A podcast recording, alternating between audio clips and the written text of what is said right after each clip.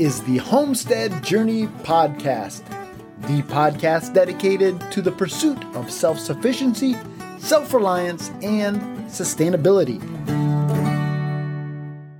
This is episode number 89 of the Homestead Journey Podcast. Welcome, everyone. Thank you so much for taking time out of your busy schedule to join us here on the Homestead Journey. My name is Brian Wells. I am coming to you from 3B Farm and Homestead here in beautiful upstate New York. And folks, it has just been a crazy week here on the homestead. So, really, without further ado, let's jump right into this week's homestead happenings and I'll bring you up to speed with what we've been doing here on 3B Farm and Homestead.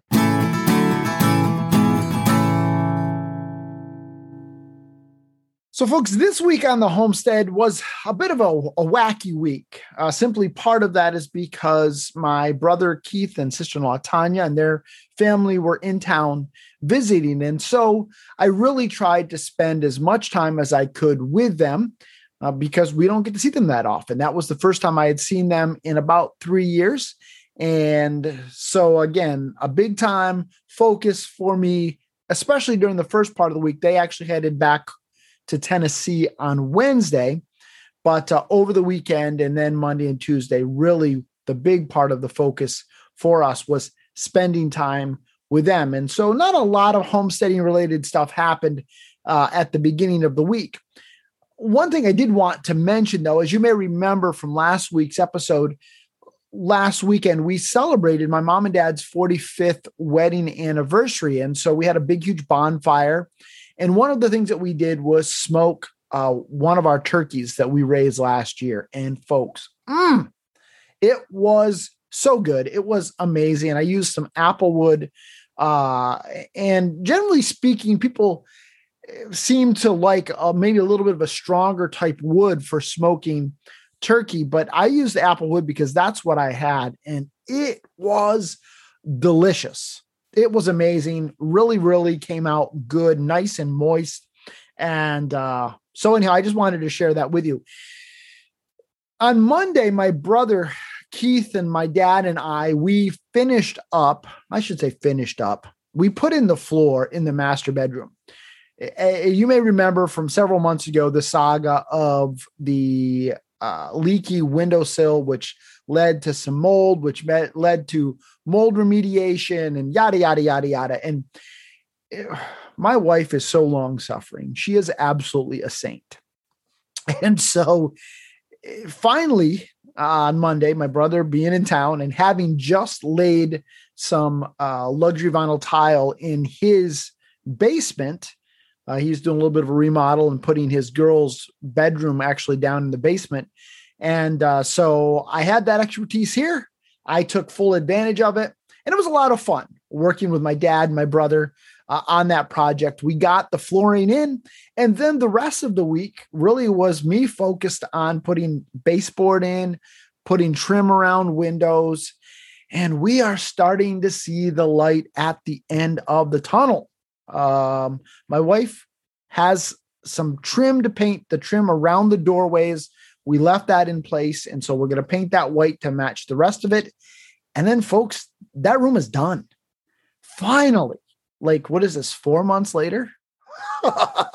oh my goodness it's been like the project that never ends but uh, that was a big part of this week was just really focused on that so i really didn't get back to doing homesteading related stuff until yesterday um, yesterday i did some work in the chicken coop that I should have done a long time ago. And that is, I actually put legit pop doors in the chicken coop.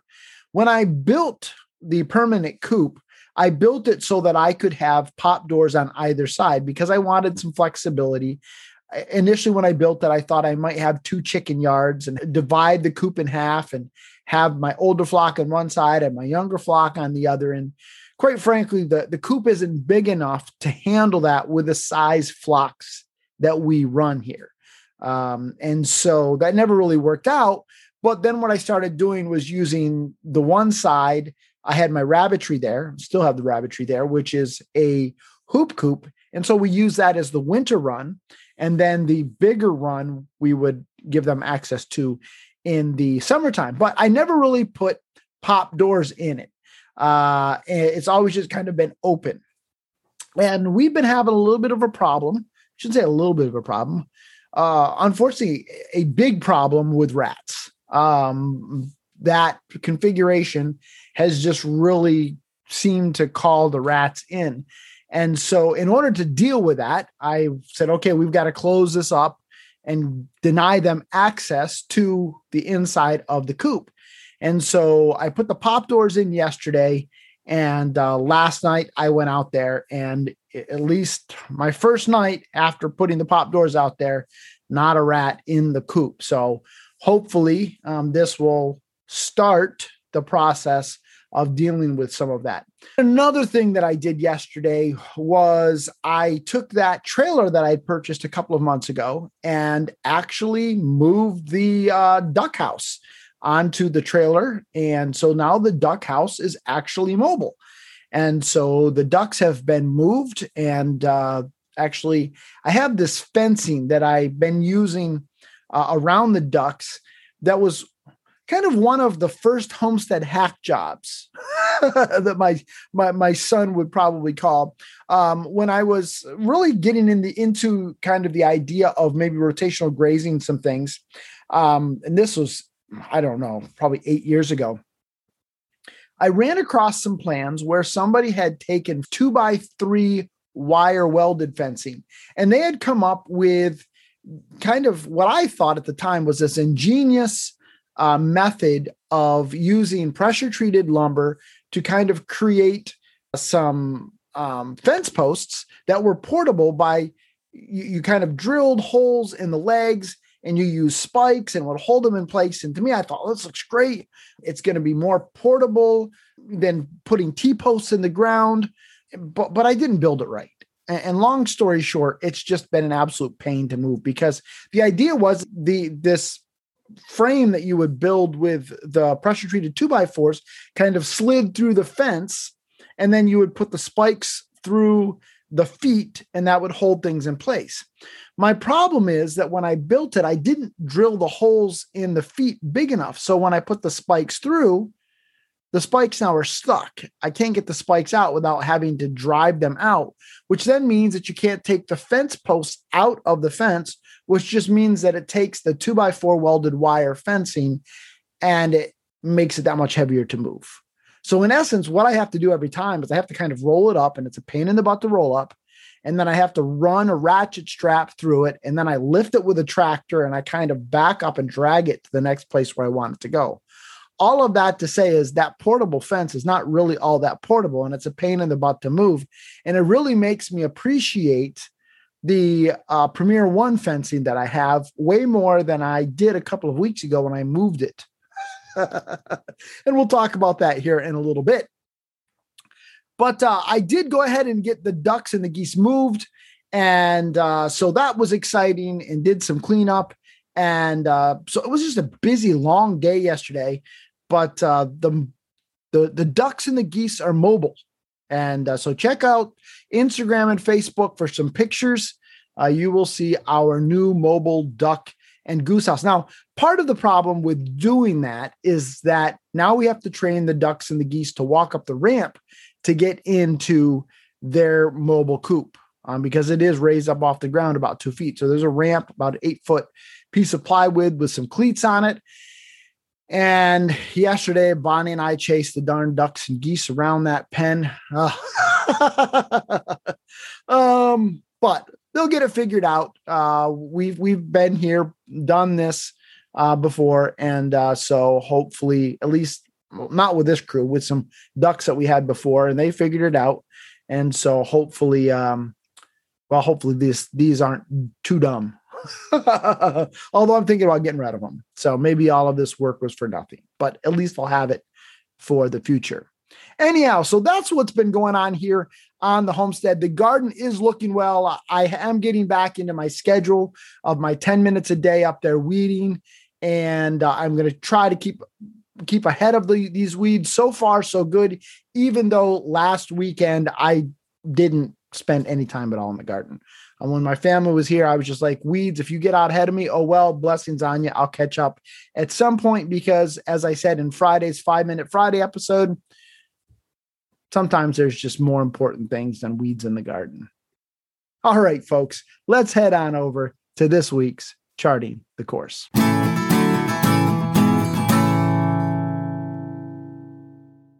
So, on this week's Charting the Course, I am going to be starting what will be a regular segment here on the podcast. And so, my programming schedule is going to change a little bit. Up to this point, I've tried doing about a one interview episode per month, and then the rest of the episodes, the other three to four, depending on the number of uh, weeks in the month, have been topic related. But I am going to start adding each month a homestead product review episode. So it's going to be uh, an episode dedicated to the review of a product or related products, depending on what it is. This episode is kind of a group of related products, and generally speaking, it probably will be that. Uh, but depending on the item, it may be just one product per episode. Each month, I plan on having one interview episode one product review episode and then two to three uh, topic related episodes, depending on the month. And if this is a bad idea, please let me know that. Um, my goal with this podcast is to be helpful to people.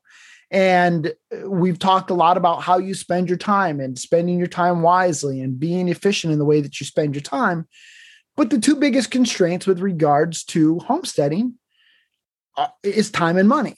And so, how you spend your dollars towards homesteading is also very important. And for some people, maybe that's even more important than the spending your time wisely component.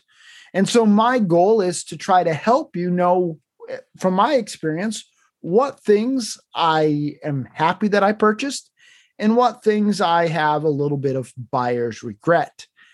And so, again, my goal is to help you make an informed decision when it comes time to purchasing things for your homestead. Keep in mind that a lot of this really does end up being a your mileage may vary type thing because some of this really does boil down to personal preference. What I might like, you may not like, and what you may like, may not like. And so some of this you do need to take with a grain of salt uh, what works well on one homestead may not work well on another homestead. And so I will try to just give you my experiences, the facts as I see them, try to give you as much information as possible. I will give you my recommendations. But if you have a difference of opinion, or if something has worked well for you, or there's a reason why maybe something hasn't worked well for me, uh, maybe a hack that you've discovered, or something that I'm doing wrong, certainly reach out to me and let me know that and I will definitely provide any kind of corrections, updates uh, as necessary um, to be as helpful as possible to the listening audience. Before I jump into this week's review, I do want to just kind of uh, make a little bit of a statement with regards to reviews in general. Doing some homestead product reviews on this podcast has been something I've been kind of thinking about for a while, but I haven't really done it because I kind of have a bit of a love hate relationship with reviews in general. Uh, prior to doing this podcast, I actually had a YouTube channel that was dedicated to traditional wet shaving. Now, if you're not familiar with traditional wet shaving, traditional wet shaving would be using brushes and soaps and straight razors and safety razors and those kinds of things. It's not using the crap in a can. Uh, it's not using the you know the Franken razors with 15 different blades. Um, it's kind of an old school shave like your grandpa type approach to wet shaving. And as part of that, I did product reviews. Um, we would do pass arounds where we would pass razors around for people to try. We would pass soaps around, aftershaves around. We would pass around um, bowls. Uh, basically, you name it, we would pass it around for people to try out.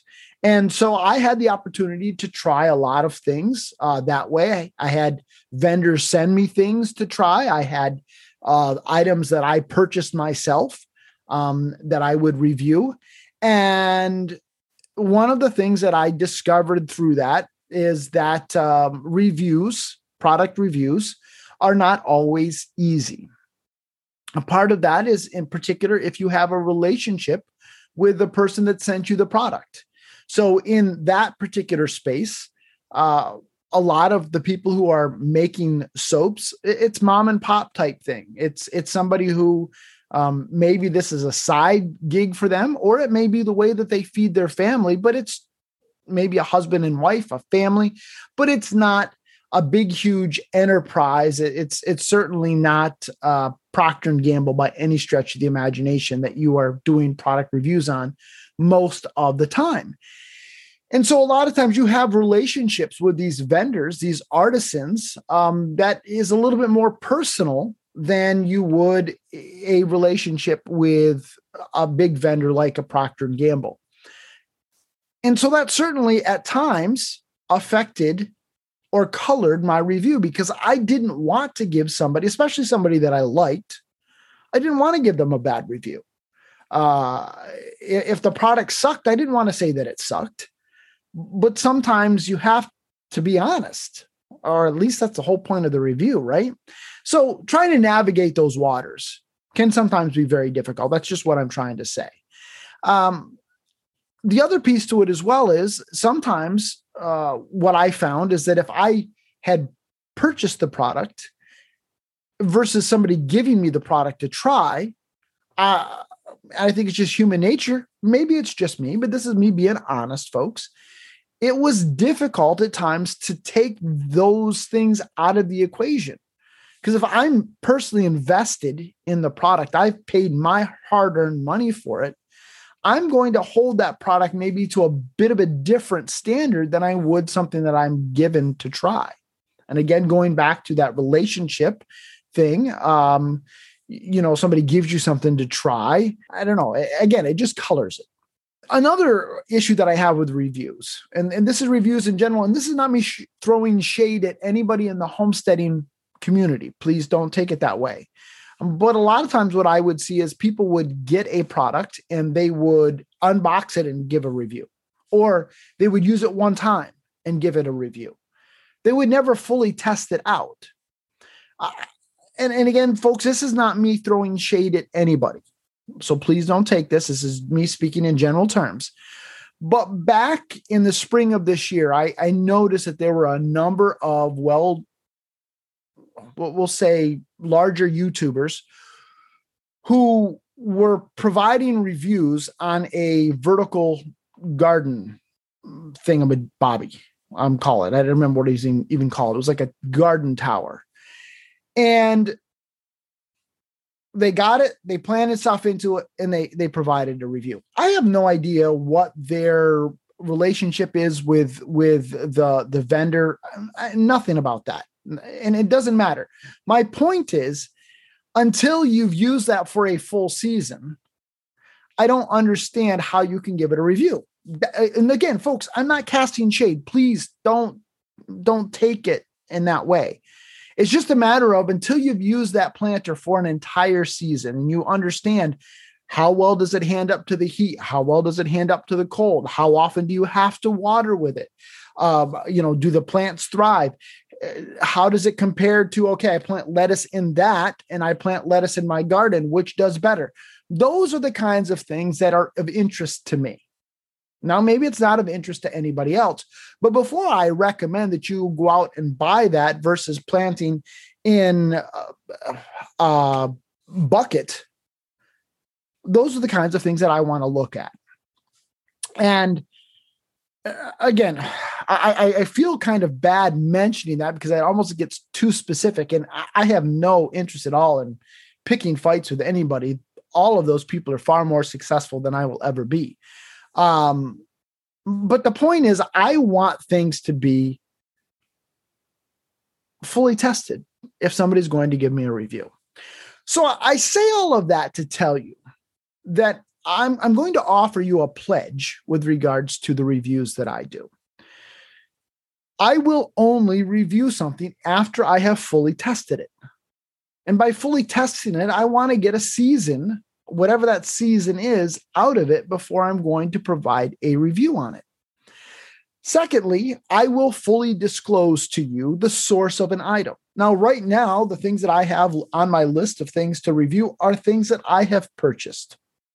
Okay, so nobody, I have no, uh, I have no affiliate relationships. I'm working on an affiliate relationship actually with one of the products that I highly recommend. Um, but currently, I have no affiliate relationships with anybody.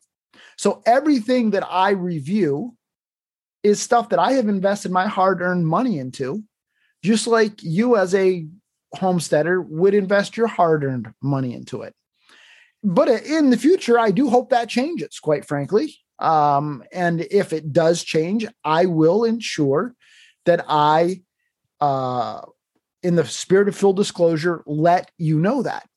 Because again, my concern as a product reviewer is that I am honest in providing those reviews. And I understand the potential for biases.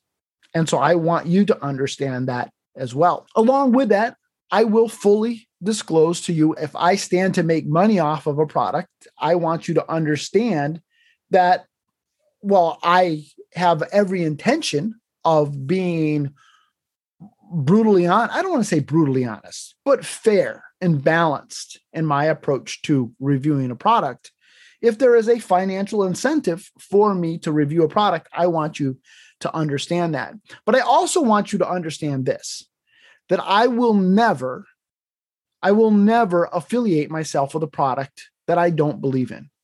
If it's not a product that I use and enjoy and find helpful, I'm not going to affiliate with that.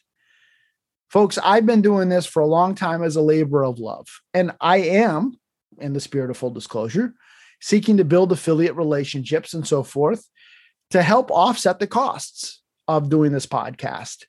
Last year was my full first year of doing this podcast. And at the end of the year, when I sat down and I figured out how much it cost me to produce this podcast, I realized that I probably need to start focusing on generating at least a little bit of revenue from it um, to help offset those costs. And I'm not complaining, folks. This is a labor of love because I want to help people raise and grow food. But along with that, I do want to try to offset some of those costs. And so I am seeking some affiliate and working on some affiliate relationships. All of that to simply say, folks, I want you to have confidence that when I say something, that I mean what I say, I'm not blowing smoke, and that my reviews are legit. Okay. That took probably way too long for me to say without even saying anything about the product that we're going to review today. But let's jump right into it. Today, I am going to be reviewing my Premier One fencing system. I have a Premier One poultry net 12 by 48 by 3 and an IntelliShock 60 charger. And then I also have some fiber tough uh, 22 by 48 uh, step in posts that we're going to review on this podcast today. I purchased these brand new back in 2018, right from Premier One. Uh, I've used them for meat chickens. I've used them for standard breed chickens. I've used them for ducks and geese.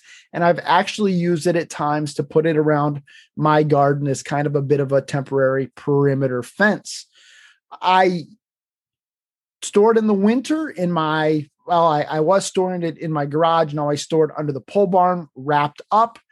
I have not done as well storing the charger as I probably should have, which has led to less than optimal battery life.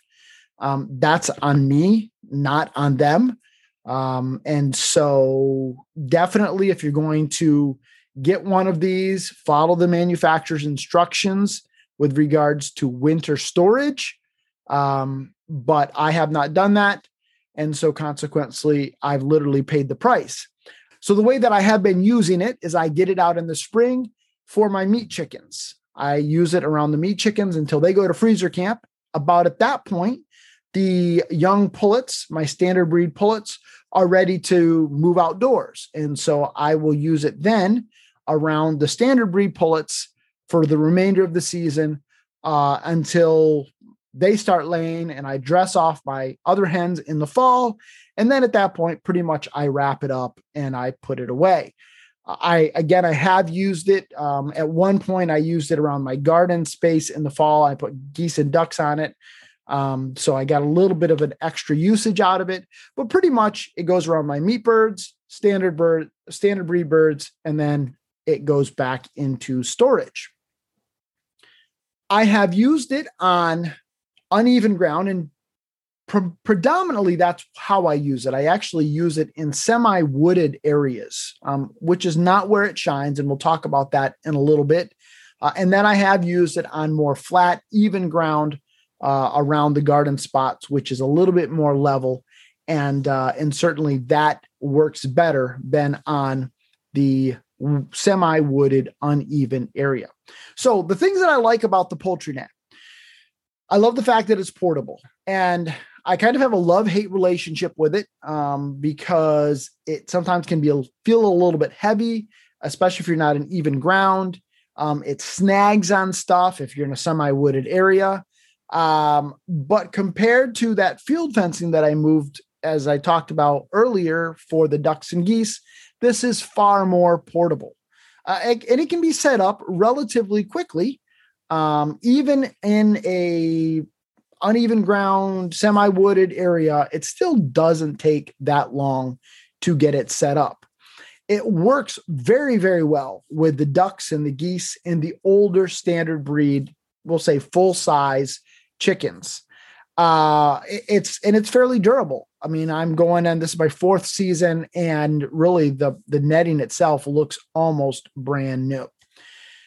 What don't I like about it?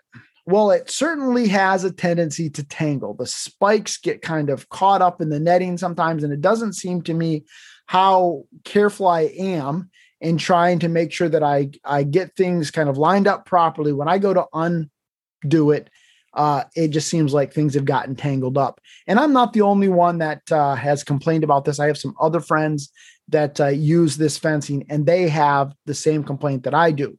Now, on the other hand, I don't move it very often. So perhaps practice makes perfect. I certainly know that Justin Rhodes and some of the people on YouTube who move it very frequently, they make it seem very, very easy. Uh, and maybe there's some tips and tricks that I would learn a little bit more uh, from doing it on a, on a more regular basis, but it just seems to just have a tendency to, to tangle. As I said earlier, it works great on level land when you're setting it up in a rectangle. It doesn't work well on uneven ground and it doesn't work well in semi wooded areas and it doesn't work very well when you're not setting it up in more of a rectangular or square area because it's just difficult to get tension on it to keep it from sagging. It does not work well in rocky soil. Um, now I have the single spike, not the double spike. Uh, the reason why I got the single spike is because it is supposed to work better in rocky ground uh, but it certainly at times can be a pain in the butt to get those in the ground. As I mentioned earlier, it does, and maybe I'm just a wimp. That's probably what it is. But it just feels a little bit on the heavy side. Now I have, I think it's 164 feet um, roll. Maybe I should have gone with a smaller uh, IT desk jockey uh, roll. I don't know the 82 foot roll. Um, but the role that I have at times does feel a little bit heavy, especially when you're on uneven eh, ground in a semi wooded area. And my biggest complaint with it is it does not work well with the smaller breed uh, or younger standard breed chickens. So, and they say that on the website. So, in all fairness, they do disclose that it does not work well with chicks but it doesn't seem to me unless maybe i'm missing it and i could be missing it if you if if you know of, of an option that they have that has smaller squares let me know. It just doesn't seem to me that they have something that deals with that very well. And so i would love to see them offer something that has a little bit of a smaller square in it uh, to keep smaller breed birds. So if you've got bantams this isn't going to work at all for you uh, and in that transitional stage, I, w- I would love to see something that um, maybe has a little bit of a different square. On to the charger. Now, the charger that I have is the IntelliShock 60. The IntelliShock 60 is uh, a portable fence charger that comes with a grounding set of spikes. So you're supposed to drive that in the ground, slide the uh, charger onto it, and then you clip the ground to the spikes that are about maybe 12 inches long. Um, and then you clip the hot wire to the fence itself. I don't care for this charger much. What do I like about it? I love the fact that it is relatively easy to install, where you just put those spikes in the ground. You're supposed to be able to clip to it, clip to the fence, bada bing, bada boom. You're supposed to be good to go.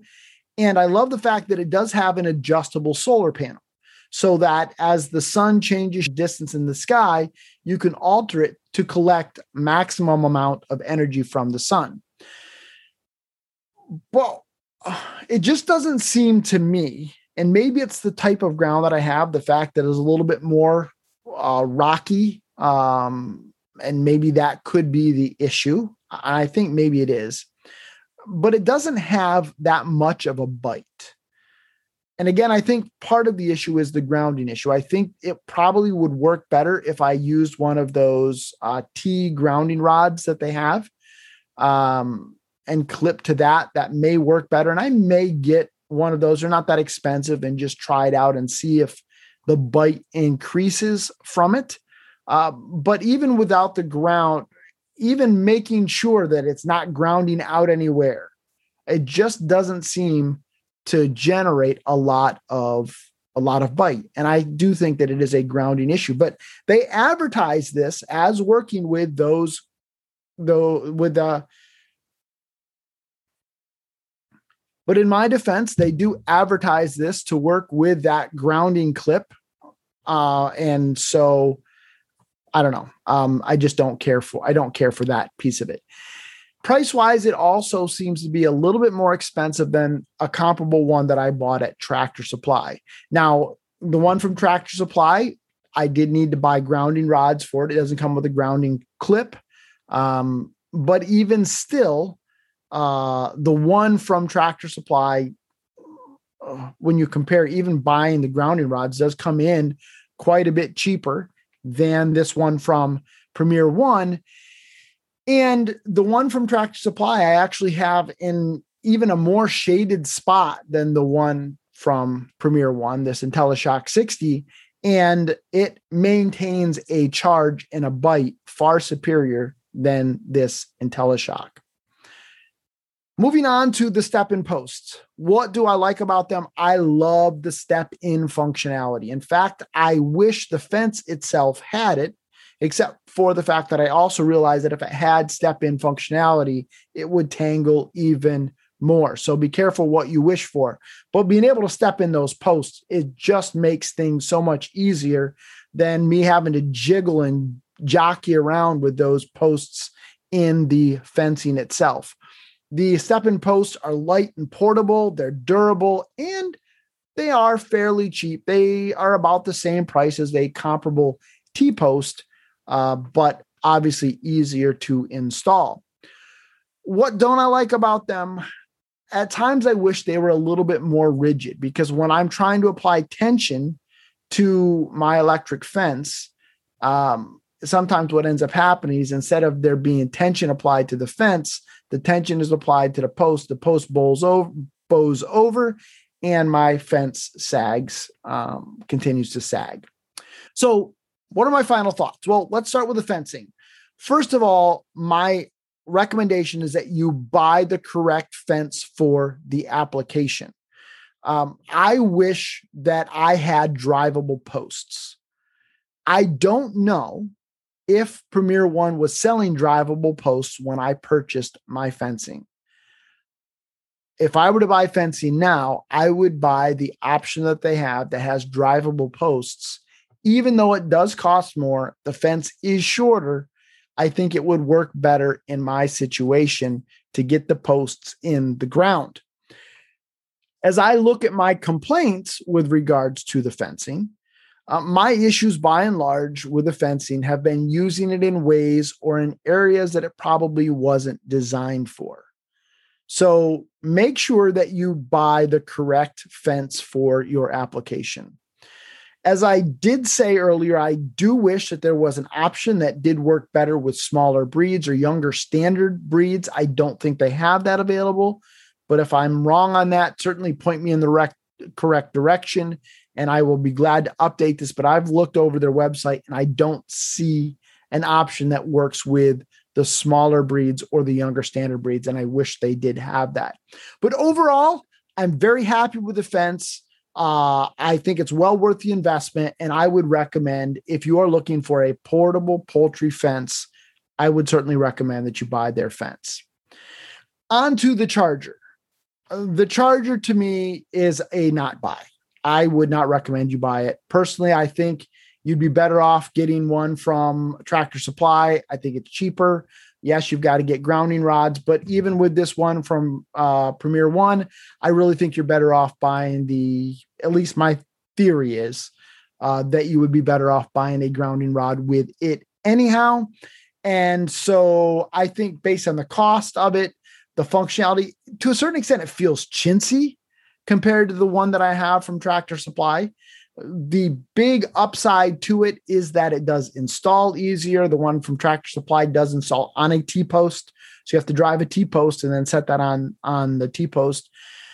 The one from IntelliShock 60 does have the adjustable solar panel. So that is a nicer feature.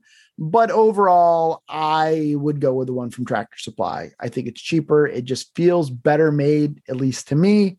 Um, we'll see longevity, how it holds up.